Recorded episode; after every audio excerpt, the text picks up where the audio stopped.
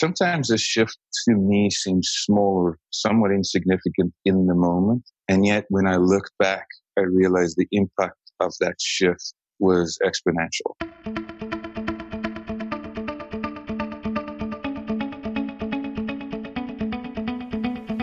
I'm Bryan Kramer.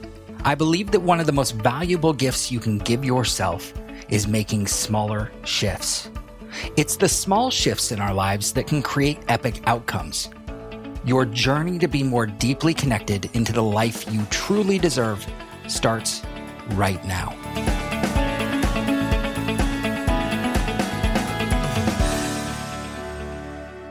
Welcome to Humanly Possible, a podcast focused on small shifts that can make epic differences in our lives and at work. And now I get to introduce my very dear uh, friend and guest, who's someone I admire and honored, so honored to have on the show. Hendre Coetzee. He works with executive leaders and coaches.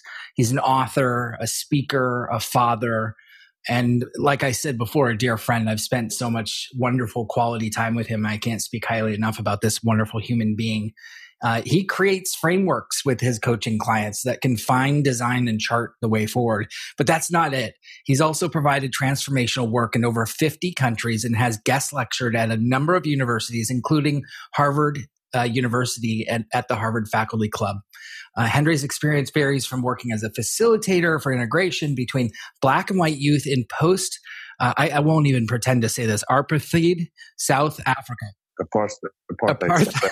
yes, what he said, South Africa, to negotiating mergers for large financial institutions and developing performance training modules for traders on New York Stock Exchange and NASDAQ. He's facilitated all kinds of processes for all kinds of companies and leaders and he is currently embarking on helping coaches build better transformation. Henry, did I get all that right? Did I miss anything? No, I think you got it all right. I'm a busy guy every now and then. um, well, let's jump right in. You have created so many different shifts in your life. I'd love for everyone to just know about who you are and what was a shift that stands out in your life that really created, whether it was small, medium, or large, that created something quite extraordinary? Maybe you didn't know it at the time.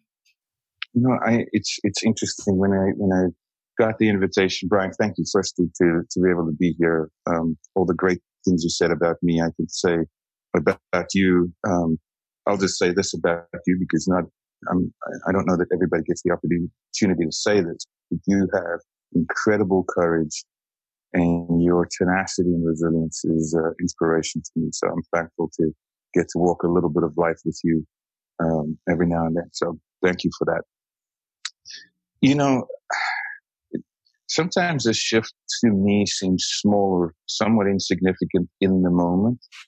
And yet when I look back, I realize the impact of that shift uh, was exponential, right? And uh, I, I, would say one of the, the things in, in my life is, you know, starting to set some boundaries. Um, I was raised an infinitely nice guy, right? I mean, if you take a look at the integration between black and white youth, the mediation type of work that I did, my job was always to bring calm, make everything okay. Um, and I think part of what I did in, in many parts of my life, even up until now, is uh, avoid difficulty by making everything okay. Now, in certain instances, that's fantastic and that's exactly what's needed. But sometimes just for me personally, I didn't always set the boundary or stand for what's important to me. And, and I think uh, I am and I have over time realized to start being more deliberate and clear about boundaries you know, uh, you know, I train people in negotiation and it's in, in mediation, all these things. And it's interesting that you'll hear the people say, oh, the doctor's kids are sick or the dentist's kids' teeth are not well. And, well, you know, it's interesting as a coach, I can often help other folks, but I don't have the objectivity on myself. And so you know, I'm really great at helping other people set boundaries, not that great at setting the same boundaries for myself. And I think it's been over time that I've learned to be more assertive around pricing that I do, do around the type of contracts that I would uh, engage, around some of the relationships that I would um, allow in my life. And so really just the act of setting a boundary and realizing that the boundary doesn't change other people's behavior. It changes mine. Like I'm the one who needs to step up and hold my ground. And so I would say, you know, the boundary, boundary setting for me has been an incremental shift, but it is having an exponential effect. And as easy as I try to make it for clients, I realize it's a mountain for me to climb sometimes to set some of those boundaries. You have this ability to bring calm to the room. I know this. We worked together in uh, in in projects before. One being IBM, where you orchestrated this wonderful day and you brought calm to the room. I also know because I know you well enough that you have been in the room negotiating in South Africa with a gun in your face. Uh, I believe you were working somewhere or somewhere within uh, Nelson Mandela's uh, work that he was trying to do to bring peace to South Africa. How do you bring how do you bring calm to a room when a gun is in your face? that's a that's a fascinating question. Um, the gun wasn't in my face per se. The gun was was close to my face, right? They they weren't pointing the gun at me. Uh, the but there were certainly a lot of guns out and weapons in the room. I, I was working as a facilitator with uh, a number of other folks in uh, post-apartheid South Africa doing this integration work, and we would do meetings trying to bring political leaders together discover, design what the future could look like. And obviously, there's a lot of different interests at the table. You know, obviously, when you walk into a room where there's danger in any scenario, the idea is to um, de-signify the the energy in the room and put it somewhere else. Um, I don't know if you've ever tried to do this with a with somebody who's not calm or with a kid or something and say, "Hey, calm down." It has the opposite effect. And so one of the things that we, we realized or I've been trained in is to not resist people's resistance, right? But rather match the energy in the room or match the energy, uh, in, in someone, meaning I will notice how they're breathing. I will notice, you know, perhaps the, the, uh, the heartbeat that they have. You can see it, you know, kind of on their neck or the pulse that's going on, see if their eyes are dilated or dilated and all of those things. And you, you try to match pace lead, right? That's kind of the, the framework, match pace lead. The, the simple, the most simple way to do this, Bryan, is to, uh, what I call objectify the conversation. And I'm, what you're doing is you're neutralizing the energy or putting the energy in a neutral spot. So for instance, imagine in your, for yourself, if you walk into a room, there's high energy, there's high drama, or there's high intensity, rather than trying to uh, bring, inflect the energy onto me or the other person may want to put project it. What are you going to do? How are you, you know, what, what's your solution for this scenario? Rather than trying to project the energy back to them or in, in, uh, draw the energy into me, I'm going to push the energy to a neutral spot that's outside of both of us. And so, uh, you know, literally imagine in your mind of walking into a room, there's a lot of intensity, and I pick a spot somewhere in the room that has a neutral experience. There's no painting or anything like that. And I choose that spot as the, the energy area. And I will ask the, the person that I'm talking to and uh, you know, I will point my hand to the spot and I will say, "So, to tell me what's happening here in this room." And what I've done is I've put the locus of control into a neutral spot, and both the the other person or the other party and myself are now looking at a neutral spot together to explore the issue. The idea is to divert the energy from between us to an external locus of control and we can both look at it. I think most of us, when we go into a difficult scenario, we personalize it. We feel that the person is attacking us and, or we feel we need to absorb the energy or somehow manage the energy between us. And really the idea in dealing with a difficult situation like that is to find a spot outside of both of us to objectify the energy and then create a sense of partnership, right? The match basically a partnership to be able to address the issue together. It's so that way I could be soft on the people and hard on the issue.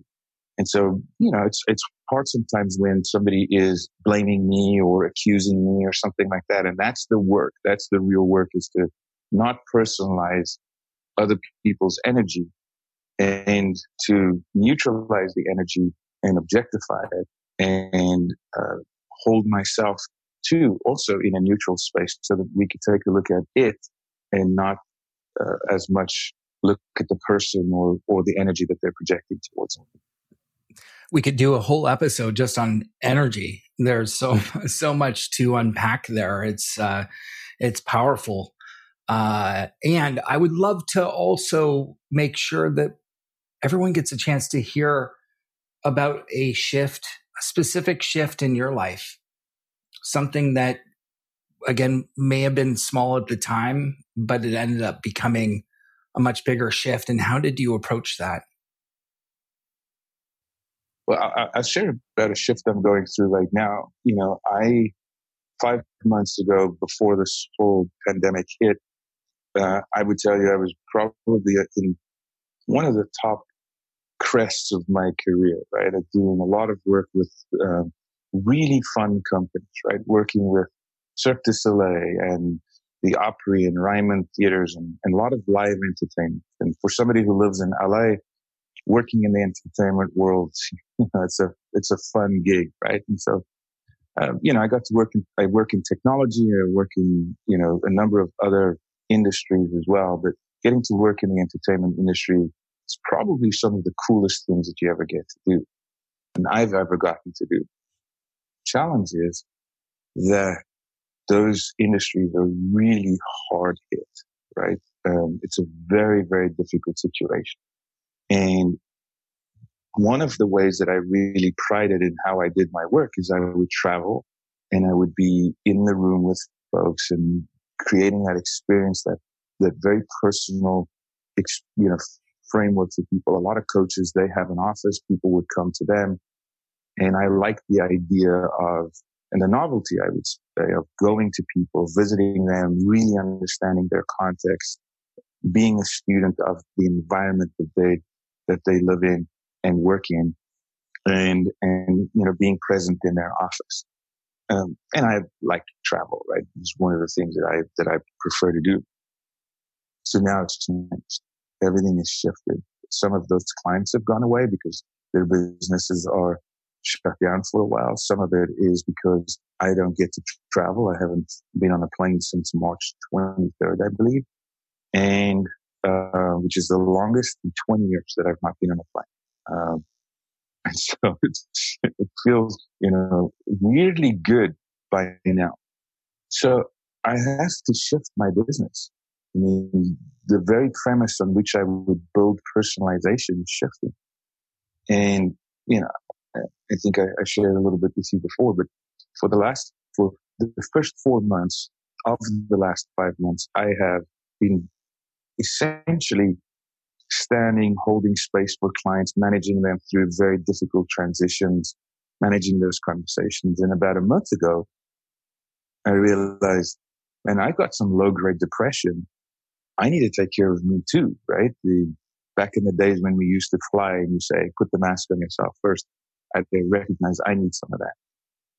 And I also need have and continue to do the surrender to the work.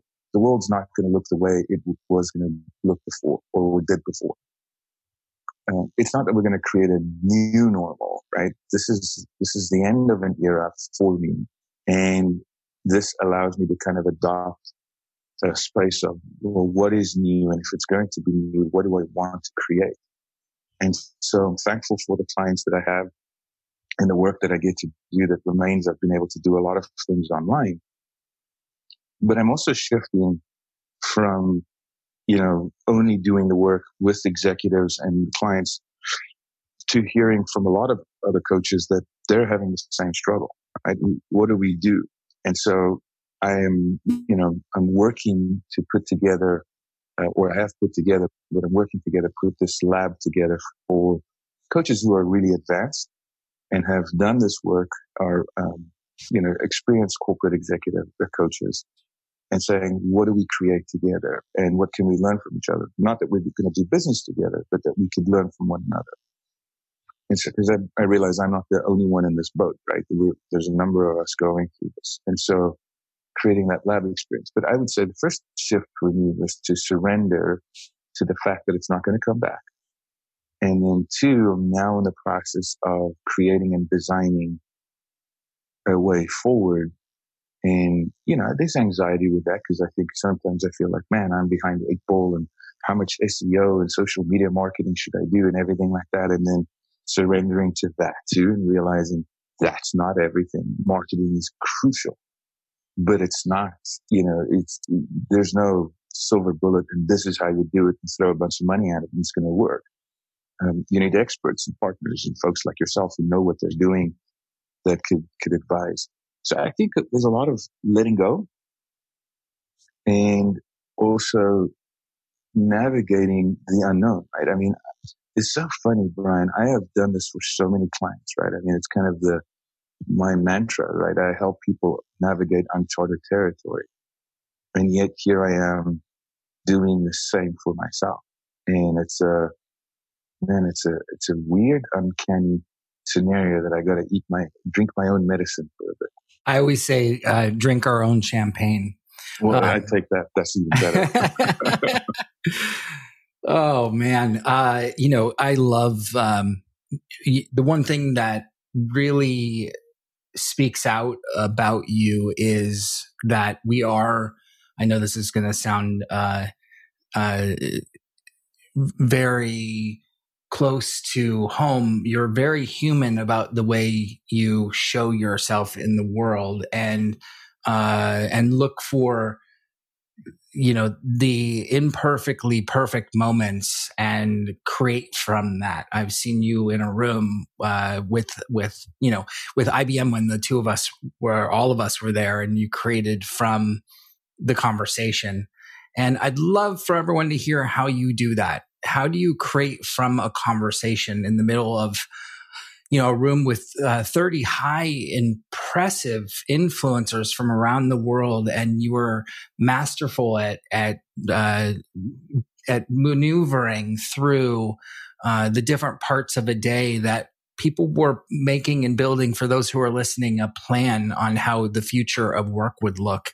And we didn't have the answer. We just knew that we needed to get to a place where everybody could present what their thoughts, ideas, and feelings were. Sure. How do you maneuver through that? There's a couple of fundamental principles that I believe in that regard, uh, Ryan. Uh, the first one being that uh, my job is to be a student, right? And to be a listener of the folks in that environment, right? That my work is to create space or hold space for other people's conversation to, uh, to be revealed, right? And part of my job is to create a framework in which people can externalize their internal conversation. I am not there to um, tell them what I know. My job is to draw from them what they know and reveal that back to them, right? So draw it out of them and reveal it back to them. And, and so I have a fundamental belief that the transformation is in the person that I'm talking to and the transformation is in the audience or the coaching is in the people. I always, when I'm training coaches, I'm like, listen, the coaching is not in your model. It is not in your tool set and it's not in your intelligence and it's not in your own experience.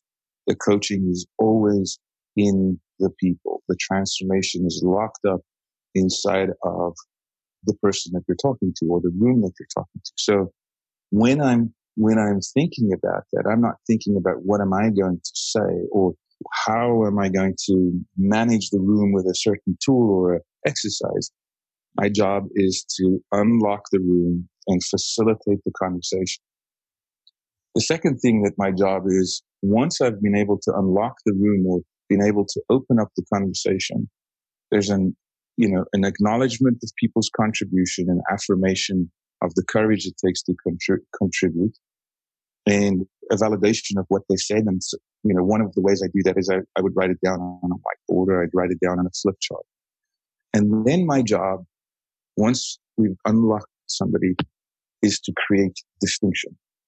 And I think that's, that's one of the greatest tools a facilitator or a coach can do is to utilize the room or the, the audience or the client to make distinctions. Like you said this, what else is also true? Or what's another way of looking at this? Or what are other options?